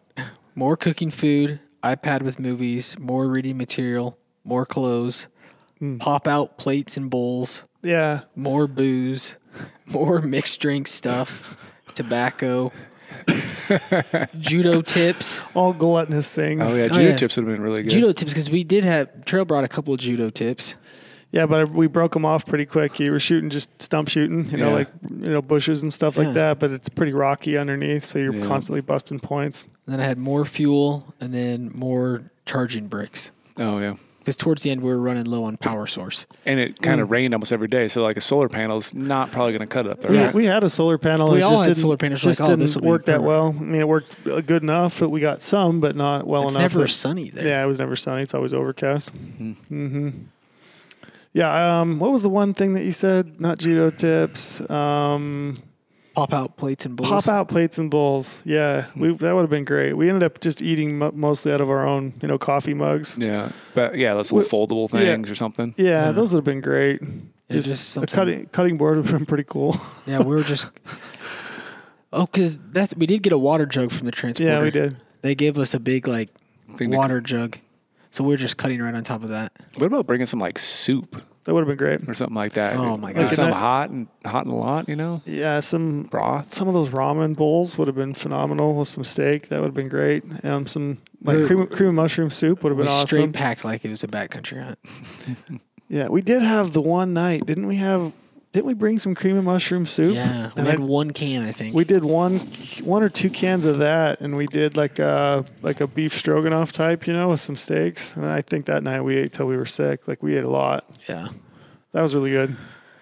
We ate well up until the point where, you know, I we were, I ran out of food basically. But but yeah, we sat in the sat in the tent for some shitty weather for a couple of days. Had one decent day, but then they were seeing just caribou far off. And Trail mentions this in the video. Like you were saying that the caribou probably know after a while that you've hunted, you know, the half mile around your camp. There's a landing strip. Like that's where all the hunters hunt. Yeah, all your the round. caribou So- kind of blacklisted that yeah, as so I the, can the avoid it. caribou start to know that. We were seeing caribou around camp, I would say, but they weren't. You were seeing cows and calves and small bulls. Like there was definitely the bigger bulls that we saw. The mature bulls were at this, you know, brink, kind of a brink around around it, which was about four miles, I would say. Yeah. Yeah. So you guys should have set up like a scarecrow way out some distance to like Yeah. trick the caribou trick- and be like, oh, them yeah, out they're another hunting here four now. miles. Maybe. I was hoping they'd come pushing back to you, but maybe that wouldn't work that well. Yeah. I mean, I did see the very last day I was there on my own. I saw a couple really nice bulls just right out of camp. Um, but other than that, I would say every you know big mature bull that we would have wanted to hunt or kill was quite a ways from camp. So it become like difficult then, the thought process. Like every day you have to go further and further. Yeah. Yeah, the day after we killed and packed those two out, the next day we stayed in camp. The day after that, we didn't see hardly any caribou, and it was probably the best weather day that we had, which was a bummer because, like I said, we didn't see that many bulls uh, at all. And then the day after that was the day that he and I both killed. Yeah, and and that's when we got smart and we're like, all right, let's just stick to the river bottom. You know, just hike the river bottoms, Mm-hmm. Yeah. save on time and effort. And Yeah. everything. Yeah, At just solid ground. just pill off. It was so nice just to have solid ground under your feet. Yeah, so just pill off, hit those creek bottoms, and and they're super rocky. Do you think logistic wise, you guys could have brought like a little spike tent set up to maybe like go out and try to camp from it? Or You could have. We th- we talked about it. I think I noted it. Like I, if you could you could bring a bivy or a you know like a one man tent, like an Enan or something like that, and spike out if you felt like it. Um, I don't know how people would feel about bears, but out there, I, I would do it. It wouldn't bug me any. I think I would go out and not worry too much. But you guys didn't have a fence around here, right? No, No. no, we didn't have a fence, and we had the bear meat right by us. we, bear meat. Bear meat. it was bear meat. yeah, we had bear bait. So we had the bear bait next to Ex- us. Explain that because I know we got a comment on YouTube and you answered it really well. Explain your thought process there about like where you guys kept the meat and the tarp over it and that whole Yeah. thing. Yeah, I mean, I I don't want to lose my meat to a bear, right? I worked really hard to get that meat back, and I want to take as much of it as back as I possibly can. So for me, I I'm more concerned about losing my meat. And bears up there get hunted. I mean, they're not mm-hmm. like bears in Wyoming or Montana that don't don't get hunted, where they hear, you know, a gun go off and they're like, "Hey, there's a dinner bell, right?"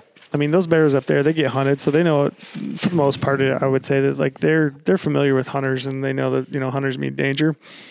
So for me, I was a lot more concerned about losing my meat than you know potentially having a bear actually try to get in my tent or whatever. So, I mean, if a bear comes into camp and I've got my meat cache right there, I mean, he's going to go to the meat cache first, right? So he's not going to like come and try to get into my tent. And at least if it's close enough, I have the chance to like haze that bear, you know, get it out and, and try to scare it away, and and I'll deal with it at that point. But that was my thought process. You know, I would rather I'd rather try to harass that bear and get that bear out of camp and, and keep my meat than than worry about a bear actually coming into my tent. And it was it never it never really bothered me. Like I wasn't ever like scared of bears, but yeah, it's because we didn't have one coming to camp. No, but like some people, you know, some people, some people go to Alaska and like Yeah. they're so worried about bears. Like that's all they think about is like grizzly bears. You know, Yeah, I mean we it we, wasn't like I was like, oh my god, there's gonna be a grizzly coming into camp. we saw five bears. We saw two boars and a sow and two cubs. The closest one we had was just right across camp, maybe six seven hundred yards. And you know, certainly that bear could smell. I'm sure that bear could smell the meat. You know. Oh, yeah. Um, but we you know we never had a bear in camp. We talked to people in the hangar when we went back. We flew back in that had issues with bears. And we had one guy tell us that a bear had was on was it on the meat, yeah, oh yeah. and they they couldn't get that bear off. I think he ended up losing some meat to that bear. Um, that was the other reason. I mean, partly part of the reason we tried to get as much meat out as we could. I mean, obviously Chris's bull. I didn't think at that time in the day that we could get his bull and my bull out. But we, you know, the decision that first day when we killed two bulls, it was like, yeah, let's take everything and just get it out of the field as soon as you, you possibly can. But yeah, I'm, I was just more worried. I'm more worried, I guess, about losing my meat than I am about having a bear actually get into my tent. Troy wants to die by a grizzly bear. I mean, it'd be a cool story. oh, that's the dog just yeah knocked that off completely. There we go. I'm back. I'm back. Had what Piper come in here? We had a dog come into the tent, and It was safer than having a bear come into the tent. that's right. Yeah, So- that's the other thing. If you got your meat cache just outside within earshot, I mean, that bear's going to go to your meat cache. He's not going to go into your tent. Whereas I feel like if your meat is, you know, 300 or 400 yards down the, the ridge, I mean, they'll probably go to that too. But like, I feel like just happenstance, you may have a bear come in to check out your food in your tent. Plus, you have all that human scent around there. You know, like we've been Yeah. walking around. It's like when you leave. If you put your meat 300 yards away, it's like you're giving them a present. Like here you go, have it.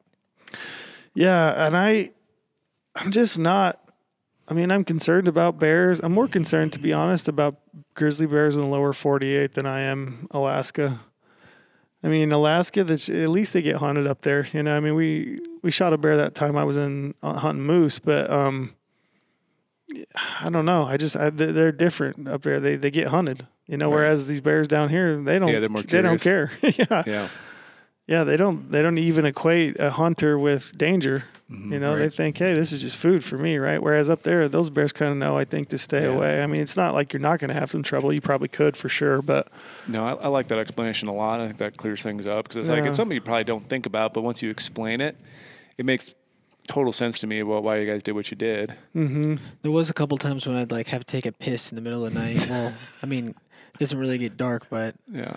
I'd walk out there and I'm like peeing, and you remember like, God damn it, all that meat's like ten yards behind me, and you just kind of slowly turn. You're just like waiting to see a giant grizzly on there. yeah, I think there were three times. There's the, those times when you go out in the middle of the night to take a you know take a leak, and then there's the like the times that I left to go on a stalk with my bow, and then the time that you left to go on a stalk with your bow. Both times we dropped our packs and you know headed off with our bows. Yeah. Didn't even think twice. You know, I'm not used to like, oh shit, I should probably have some like bear spray or gun with me. Yeah, and I would say definitely don't do that. Like, you know, that's that's what happened to me when on my moose hunt is I left my pack and we did get in a pinch and I would have been in real real trouble had Yeah, you know my scary buddy not had a gun. So don't walk out with you know walk off without your sidearm or your bear spray. No.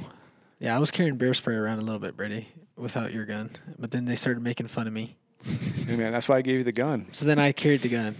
around some Mm-hmm. too. I'm just glad that gun ventured off to Alaska. It's been That's in right. Montana, Wyoming, It's a cannon. Idaho. Now it's been to Alaska. Yeah, it's a it's a real cannon. That gun. I think it would do the trick if you could hit something with it. Oh, we're shooting it. Shoots good. Oh, nice. I know. Yeah, I like that I- audio clip that uh, that it didn't make it in the film, right? No, But it was pretty funny. Like, uh, like you hear a little scene, like someone shooting the gun. Then what'd you say? Like Neville, like, oh, Brady's gonna be pissed. yeah, one Yeah. thing. One thing I told Yeah. Neville because like the ammo shortage. Everyone knows the ammo shortage Yeah, right now. we took we took some desk desk pops. yeah. We're just making sure everything was going to be working just in case. You know, and Neville made the thing. Yeah, Brady's gonna be so pissed. He burned all his ammo. Mm-hmm.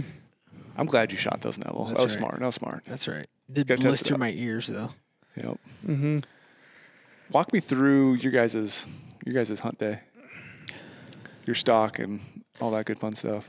That one was right. We were just in the river bottom. Yeah, we got up in the morning, immediately hit the river, headed straight down, and then we were in the in the bottom, and I glassed up on this hillside and saw one lone bull, and straight away we were like, "Oh, that's a big bull. You know, it's a good bull." And the happenstance, I mean, he bedded probably within what 15 minutes of Oh, us yeah. seeing him, and so he he bedded And it was fairly early too. It was like uh, ten in the morning. Yeah, pretty early in the morning and and bedded. They don't. That's one thing. I mean, caribou don't stay bedded No. typically very long. I would say if you get a caribou that beds for what two hours, it's- Yeah. you know he's been there for an eternity. It seems like so. Yeah, I just he he bedded kind of on the edge of this little flat that was just up out of the bottom, and I had enough cover. It looked like to make a stock up. So knowing that they don't stay bedded long, like I, I pretty well took off running. Like I, I ran probably, you know, jogged for probably a mile, I would say.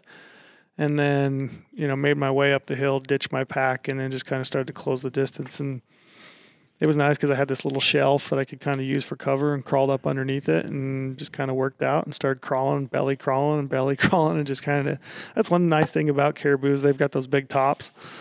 So those big tops kind of hang over, and you can see those above their eye line. So that was great because I actually saw his antler tines and tips, you know, before, and so it was great. I could see where he was at, and Yeah, and I think there's like from the video, you know, kind of looks like we're out in the plain sight. But there's a lot of you know, yeah, a lot of topography. a lot of like gentle rolls that you can't see. That that's like what trail when he was going up on. You were just like below one, and he was Mm-hmm. He was kind of up on this little little knob, but there was enough a roll there that he couldn't really. I was below his eye line, but I could see every other part of him. But you know, below I was below his eyes, so he couldn't see me. And that was as far as I could go, though. I mean, anytime I would like try to make any ground on him, you know, he would kind of hmm. give give me a look. But I mean, what the video doesn't show, I mean. I think I, I got into position where I thought I could make a shot before he stood up, and I think he was bedded. I think he stayed bedded for almost 30 minutes. Yeah. I, I was crouched over like as low as I could possibly get to the ground, you know, and some yoga pose. What it, I don't know what it is. downward dog. Downward Downward dog. dog. I was in downward dog for like a half hour waiting for that thing to stand up to the point where I was like, oh man, my legs are cramping. And then he did. Yeah, finally stood up and, you know, came to full draw and everything felt good. Shot went off, looked good, felt good, and just dropped in underneath him. Just whiffed. just just whipped. And I don't know. I mean, I don't. I still to this day, I don't know if I had a bad range just because that when he was bedded, all I was trying to get a range off of was the tops, of his antlers, yep. or if you know I was losing feet per second on that arrow because we had been hiking around in you know we've been in rain for days and you know my strings get super wet and I don't know if I dropped enough feet per second that I just dropped it underneath him. I was left to right, perfect, but just right underneath him. And so I thought, you know, well, that sucked. That, There's Screwed my opportunity. I thought he, I thought he hit it. Yeah, I like that part where you're like, oh, smoked it, Drilled it. absolutely. Of course, trail Oh. comes a full draw. That animal's Drilled. dead. Yeah, uh, Well, he had like this white. He literally had like a white spot right behind his shoulder, and like right when he shot, like I thought that was like his fletchings and arrow going Oh, in yeah. there. mm-hmm. Nope. Then he just started munching, started eating. Yeah, he just went back to eating, and so I nocked another arrow, crouched back down, and like I said, I mean they're curious, so he kind of just turned and looped, and he actually cut the distance. he came closer to me, like feeding diagonally back towards me. So it worked out. Yeah, and the second shot was great. I mean, it was right where I wanted it. I remember. I don't remember. I probably didn't tell you. I, I, I can't. I didn't text you. I remember thinking, trying to text you on my inReach, but um, yeah, I mean that arrow hit right behind the pen, just just hammered him. So that was it was good. He ran over and kind of went over into this bottom. I snuck in and I actually shot another arrow at him at like 110 yards because he was still on his feet. I'm like, I got arrows. I might as well. I've got one in him. I might as well put Yeah. another. You know. Yep. Uh, but then yeah, he went over and just you know ass over tea kettle went down. Super cool. What was your first thought when you walked up to that thing by yourself there? Man, just First time, like obviously you've seen a caribou earlier, but like your own caribou now, like yeah, ah, just humbled, you know, and and excited. I think at one point I said like, oh, I can't believe I I can't believe I got one with my bow. Mm-hmm. I mean, I could, but like, Because I think it was about that time, you know, after you went on that first stock, and we've we've been hunting them for three or four days. Like we started realizing, like this is going to be a little bit tougher than we thought with a bow. You're gonna get chances to stalk them, but actually getting in range and as open as it is is was more challenging than it's not. It's not like you see these waves of car. At least for us, I didn't have these waves of caribou just coming yeah. by me. You know, and they almost have to be in that perfect spot too. It was like a spot and stock deer hunt, to be honest, is what it was. I mean, you know, bedded and oh, gotta go, you know, and, Right. and use the topography just like you would with with a deer. Use the wind, same thing. Yeah, it was cool. I mean, just just humbling, you know. And then it was cool too because I got to sit and look across the landscape and just like enjoy and take that all in. We had this beautiful braided river kind of working Oh, below yeah. me, and I got to sit and watch that. You know, while these guys worked their way up, and I'd you know go back and get my pack. But it was cool because I had probably forty five minutes to an hour there just to myself to kind of take That's it. in. always cool. Your backdrop behind yours was, That was amazing. Absolutely cool. Those, Picture perfect. those photos are so epic of trails. Yeah, that was pretty. It was pretty cool. It was cool. I was happy to see those guys when they, Oh yeah, I'm sure. you know, made it up there and we broke that bull down and took the time to cape it out and everything. But it was, I don't know. I love that part of it. You know, Mm-hmm. it's a lot of work, but it's also there's a lot of satisfaction in it. And and to finally get one with a bow, I was like, I don't know. I mean, I don't know how to say it other than just like it's something that you dreamed about since you were a little kid, and then just to have that come to like full fruition, you're just like, geez, this is incredible. Yeah. Then four miles back to camp, and it was probably from where we Yeah. shot those other two. It was on the same ridge, probably just what 500 yards further down. From where Josh, Yeah. yeah, yeah, it was probably 500 yards. Yeah, so it was on that same Same ridge. same area. That would seem to be like um kind of a spot for bulls. They seem to feel like they had some refuge right there in that little canyon. Little did they know, I mean, they did until we hiked out. We just had to work for them, right? right? So you guys are sitting there, hiking out stuff, and you saw another bull. Yeah, Basically, we're- what we're- happened, or you yeah. guys weren't really expecting it, right? By no, any means. we're almost back to camp. So we walked the river all the way, probably, probably like three and a half, maybe a little over three miles, and we just have just the uphill stretch where our camp's on top of the top of there. And Josh looked across. It's kind of like in this ravine, and he saw one bedded there. Yeah, it was like that last break that you take before you have to climb the big hill. You know, you're like, oh, let's just take the packs off and fill. We had to fill our water up since we figured we were there anyway. Yeah, and Josh threw up his binoculars. like, there's a nice bull, And it was bedded, and we said, and it was bedded. and I was like, all right, And that was kind of See the, ya. I think we decided like, hey man, if you if you see a bedded bull, you got to go for it right. because they just don't bed that often, and when they do, that's not that long. Yeah, because we tried doing a couple stocks where they're moving and like, all right, we'll cut them off here, but just working across the tundra, they Doesn't move a lot faster than you do across tundra, and That's there's the- like no like rhyme or reason in this landscape to like would pinch them down somewhere where you could like cut them off. yeah. watching those things go across the tundra is so impressive. Like to know how labored it is for me to try to walk across that, and then to watch them, like even the cow and calves, they just float. Gone. They just they got these big splayed hooves, and they just oh my gosh, they go. They're so graceful as they go across the country. It's Yeah, so we were once we funded better ones, you know, we're looking at it as our better opportunity to Yep. Smart. to get one. So this one was bedded and it, it was big enough for me. So I said, all right, here we go. Walked up this mountain, another mountain to climb. But mine, mine was in a pretty good spot because he's kind of bit. There's some more ledges on this one, and I could come around on the backside and come down on him. And luckily, he never So it's kind of like a typical mule deer Right. stock in a yeah. way. Yeah, he was bedded on the side of a cliff. I went up on the backside of that mountain, came up on top, then went straight down on him. And he never, he never. Well, I guess I didn't know this, but he did get up. yeah, he got up. Yeah. Yeah, I, I never saw that. yeah, got up and then kind of re rebedded, almost like a mule deer would. Yeah, so it was. And he had two other caribou with him that he let them feed off. Like he let them go. Two smaller bulls. He just kind of let them feed off because there was times when I was like, "Oh, this gig's up," you know. Yeah, he's gonna follow him. Yeah, he's gonna follow him, but he never did. He stayed bedded. Yeah, because I did run into one bull on the backside. It might have been one of those, and he spooked and ran over. And I'm like, God, I swear to God, if he goes down there and like spooks this other one, I'm gonna be so pissed. I'm gonna have to walk all the way down, put my Angry pack hiking. on, hike up that mountain again. But I mean, it was similar to trails worked in on him, and I was just going off the top of his antlers, Yeah. got in a good spot. I was like 50 yards.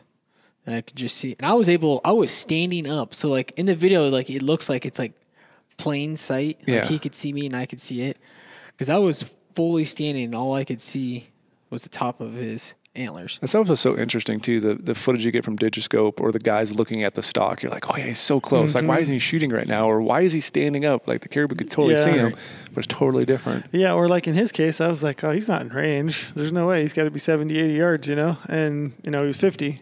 He just he just looked that much closer. Yeah. Then he stood up, and I didn't realize I was at that full draw that long.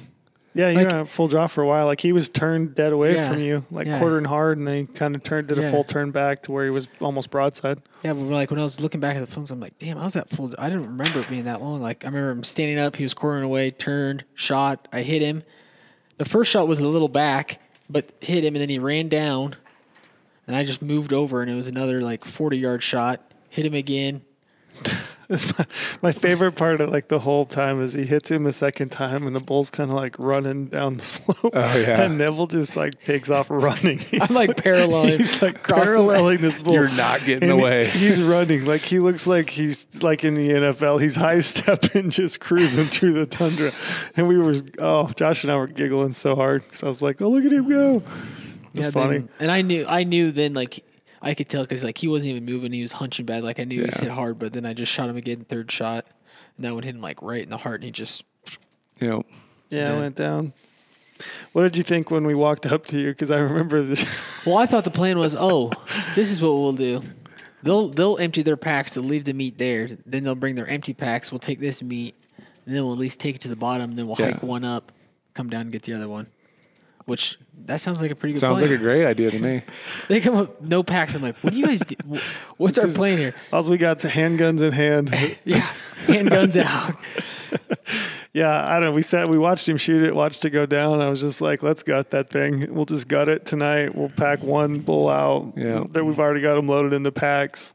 But yeah, I remember like the look on your face, like, where's the Thank, packs? thank you for coming here, but go back and get your packs, boys. And it was yeah. like it was later. Yeah, it was late. We were pushing dark. Yeah, it's Like, like, but it's definitely by the time we got back, which I don't, what time does Yeah, it get dark up there? shot it 11, at, like, 11.30? eight or so, eight at night. Yeah. Mm-hmm. Then we got back down there. It was probably well, I guess in the video, I think I say ten o'clock. Yeah. So Wow. after we gutted it, and then we had to go up Yeah. back that- up, back uphill to camp every, every day. time, every time uphill to camp. Yeah, and that sucked. That, was, was a bad awful. one. I don't know why. Like I felt that one worse than I did the first day. Like it was just a lot. A lot of hiking.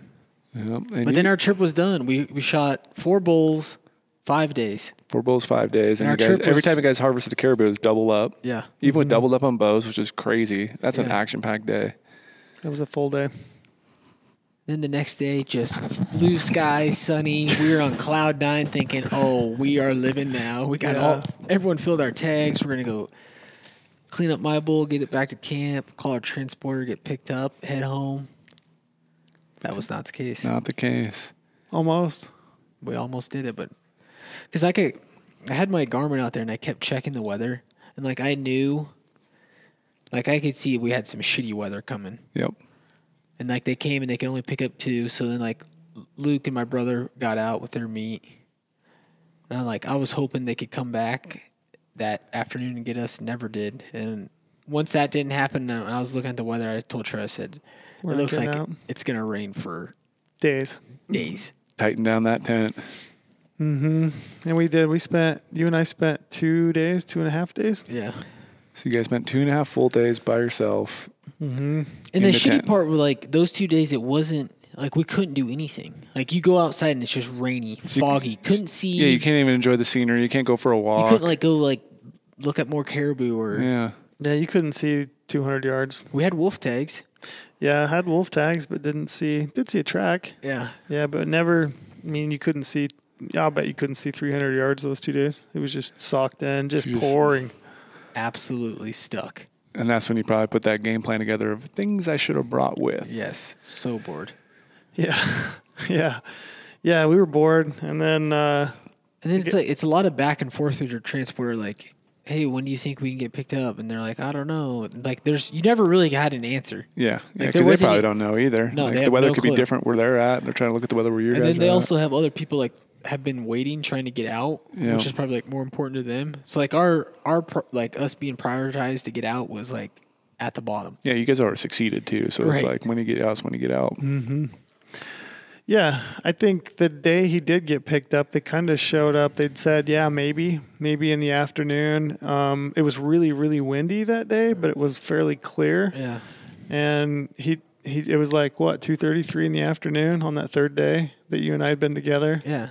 and he just we heard a plane and looked up and here he come and he landed and we both walked up and he was like yeah you know we'll get your stuff and so we were loading Neville and I think Neville came back down the hill and he was like We can only take one one of you. What was the reason behind that? Too much weight because of the wind. we wind. had we had the added weight of two caribou. Oh yeah, yeah. yeah. and, and the he's wind like, and he's like, I don't know if I can take off. Because like it would have been fine if it was a normal day. Like all, I mean, Josh and Luke and those guys did the same thing. But Yeah. he said it was too windy that day that he was worried about taking off. Mm-hmm. And like we're on a hill, so like taking off is like you're driving off the mountain. yeah. yeah so he said we can take one I was like well what do you want to do and he's like I don't know what do you I was like well let's just we'll Rochambeau for it and Yeah. s- s- see who gets to go We did rock paper scissors, crushed him. Best of, best of three. I Did we hope, do was- best of three? I think we just did one. One. Boom, killed him. All right, later, loser. See you, Trail. yeah, dude, he was. He was out of there just that quick. He was like, I am gone. So yeah, we loaded him up and away he went.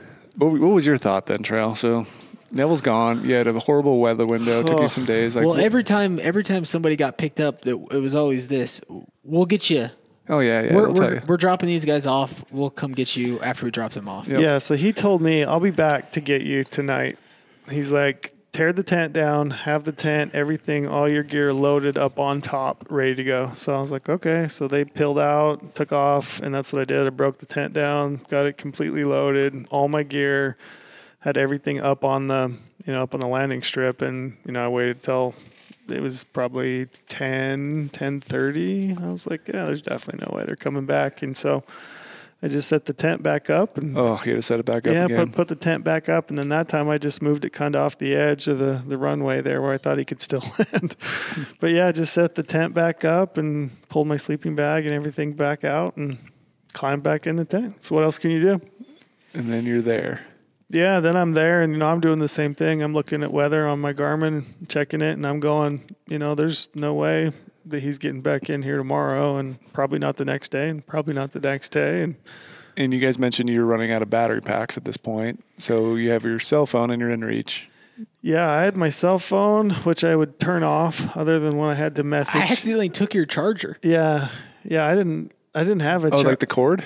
I took his brick. Yeah, he Oh, because wow. I because we're down to one brick, Yeah. and I was using it at the time, and like I thought we were both getting out. You know, we're packing up like we're both getting out, and I just threw it in my backpack, and I get back, and I'm like, oh shit, Trail doesn't have any juice out there. Yeah, took took the brick. I had the solar panel, so I think the second day I was in there, I had sun, but it was still pretty windy. And it's like you're saying, they were getting bad weather where they were at, but for mm-hmm. where I was at, it was pretty clear.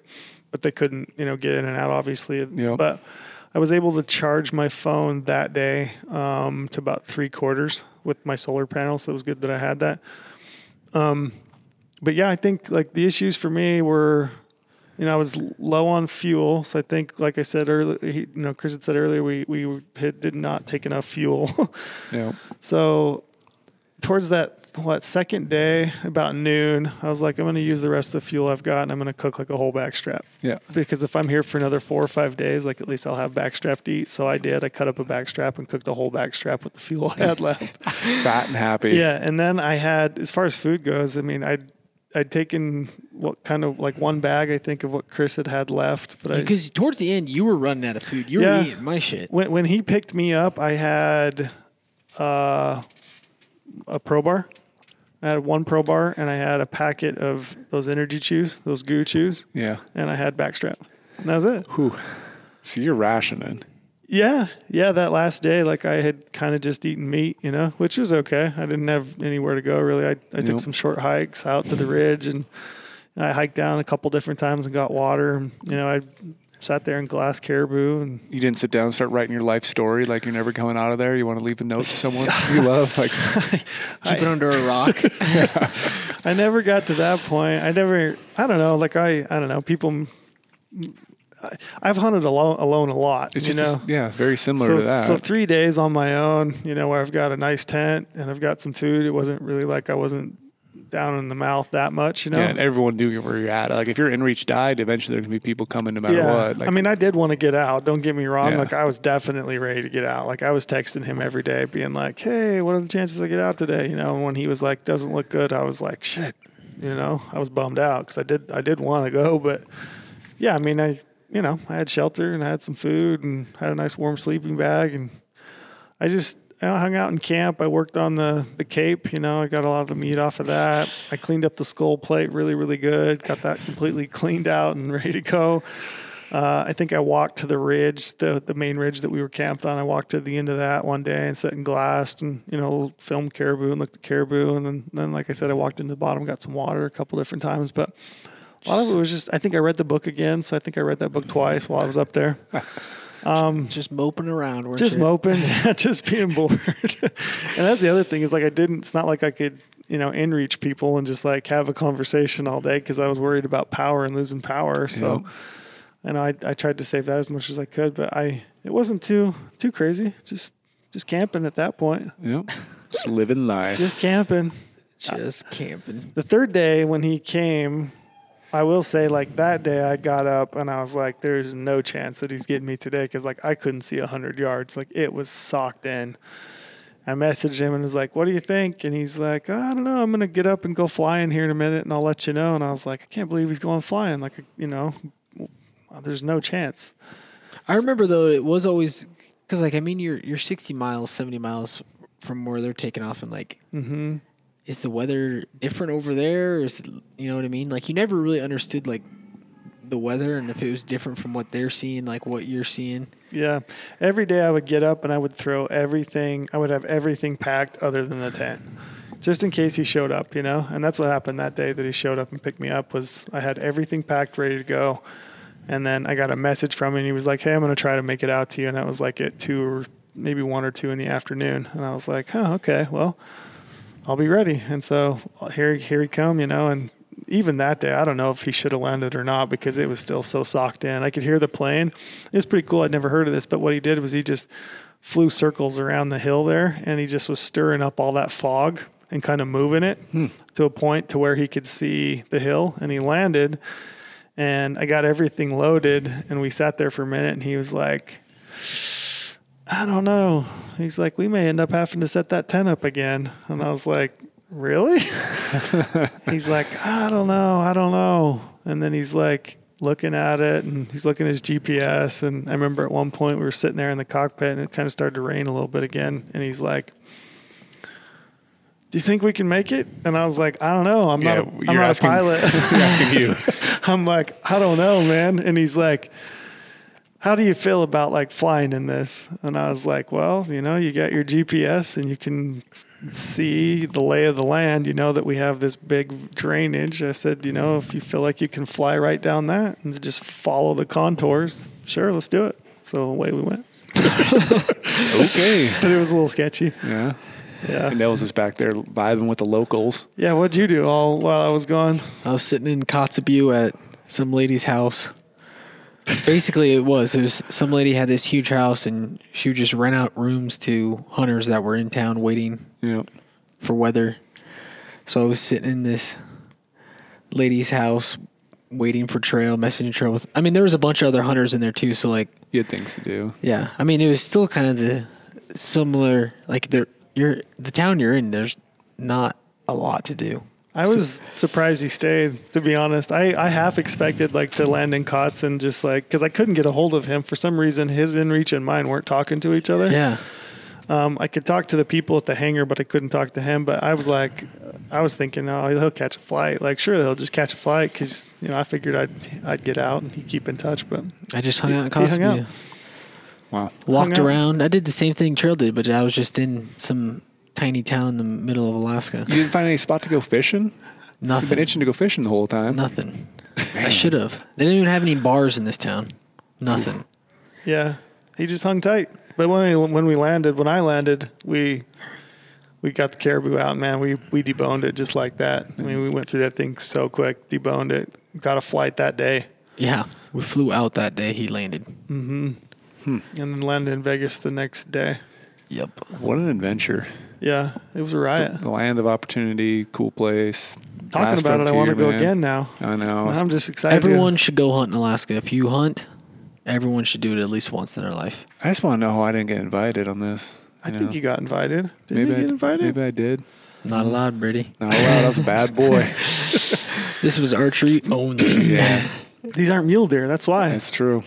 You guys that want to bring a boomstick up no, there. no mule deer up there.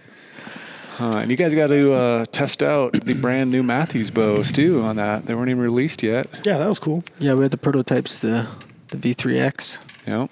Which, if you do watch the film, we're doing a giveaway on our website with the with the film. We're giving away two brand new V3X bows, and there's details on that landing page that we have the video on on Lots of how to enter. to enter. Yeah, Which Pretty is a great bow. Yeah. So get in there, get entered in to win. You might win two bows, or I guess you'd win one. Yeah. Or you might win two. Who knows? if you're lucky. you have to be really lucky. yes. But Man. It was good. Do we want to know? Do we want to talk at all about that area being closed off? oh yeah, we can mention that. Yeah, Because we I have got a lot of questions like what transporter you use, and I told everyone like Sure. did this transporter, but unfortunately that area now is off limits. Yeah, so we hunted an area. There's a couple of areas up there um, that have since been had public access to, you know, public land, um, a, a national wildlife refuge, and then also BLM. Um, essentially, it's closed off to non-subsistence hunters. So they made that vote um, just this last year, and then uh, it's through 2023. So they'll vote again. They'll look at it again in 2024 uh, to see if they reopen it. So, um, you know, unfortunately, Neville and I may be some of the last guys to get a chance to go up and, and do that hunt for a few years, and hopefully it'll it'll open back up. That's wild. Um, a lot of the you know the state game and fish are, you know, they were definitely not in support of closing it. Uh, they would like to see access continue, as would we. uh, you know that opportunity is so good, and I would I would hate to see people miss out on that opportunity to go up and hunt. Um, they you know they kill maybe non-residents kill maybe three to four hundred bulls a year out of a herd that's right around two hundred thousand. Uh, herd has been declining a little bit. Um, a lot of the science points to the fact that maybe warming, you know, is, has an issue with that. So maybe less water, less, you know, less snow to push those bulls or, or those caribou out to areas that those subsistence hunters can get to them easily. Um, but hopefully, yeah, hopefully that herd, you know, grows. Hopefully subsistence hunters still get an opportunity to fill their tags because, you know, they live on that. And, yeah.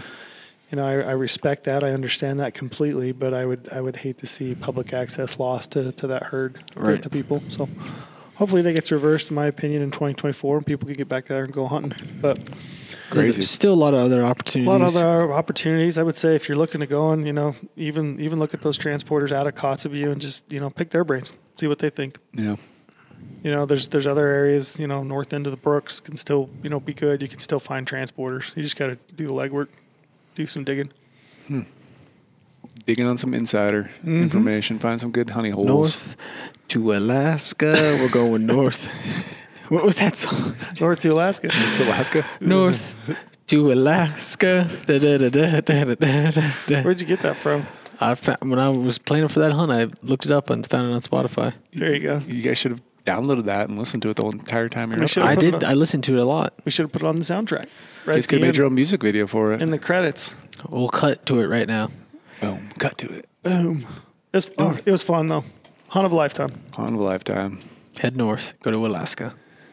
I think that's a good wrap up point. I'm super jealous. definitely, like you said, after talking about this, hearing it all, it's just all around a, a super cool adventure from logistics to getting up there to the adventure, the unknown, the weather. You know, you guys didn't run into any bears, but you saw some bears, so that's cool. Mm-hmm. Y'all took caribou, had a blast. Yep. I would say, you know, everybody should plan to do a caribou hunt. And it's pretty affordable too, especially when you get a bunch of guys going together, split costs, and do it. And like I said, the Alaska Airlines credit card method, and Yeah. Yeah. Also, let us know how you guys like this episode. We're kind of playing around with the idea after we come out with the GOHUNT Original once a month, following it with a, a podcast episode breaking down whoever was in the hunt, kind of getting some more in depth details about about that hunt and what you think. So we'd love to hear some feedback and comments mm-hmm. if you guys enjoyed this episode or not. But other than that, Unless you hated it, Yeah. just keep that to yourself. keep that to yourself. take off Neville. He fucking sucks. Punch that guy right in the face. Yeah, that was fun, guys. Gonna hang out in the Sky Dome too. This is the exact uh, smells shelter like, guys smells like campfire still. Still does. Also, let us know if, how you like our new podcast setup and if this should be our our podcast studio going forward. I kind of dig the vibes in here. We just gotta figure out why this black bear that we have on the ground doesn't have any paws. We got Nubby the black bear on the ground. Nubs. Yeah, I think it's a California black bear, so maybe they couldn't export out claws in, out of California. I Must be. Yeah. Yeah. But yeah, appreciate you boys. And if you haven't checked out the film, Nothing But Daylight on YouTube. If you have any questions on these guys on any of the stuff they brought, gear wise, logistics, again, we covered a lot of it here, but definitely just drop comments on YouTube or even drop comments on the website on the article. And Trail and Neville will definitely get back to you guys. Cool. Sir. Appreciate you boys. Catch you on the flip side. Beat.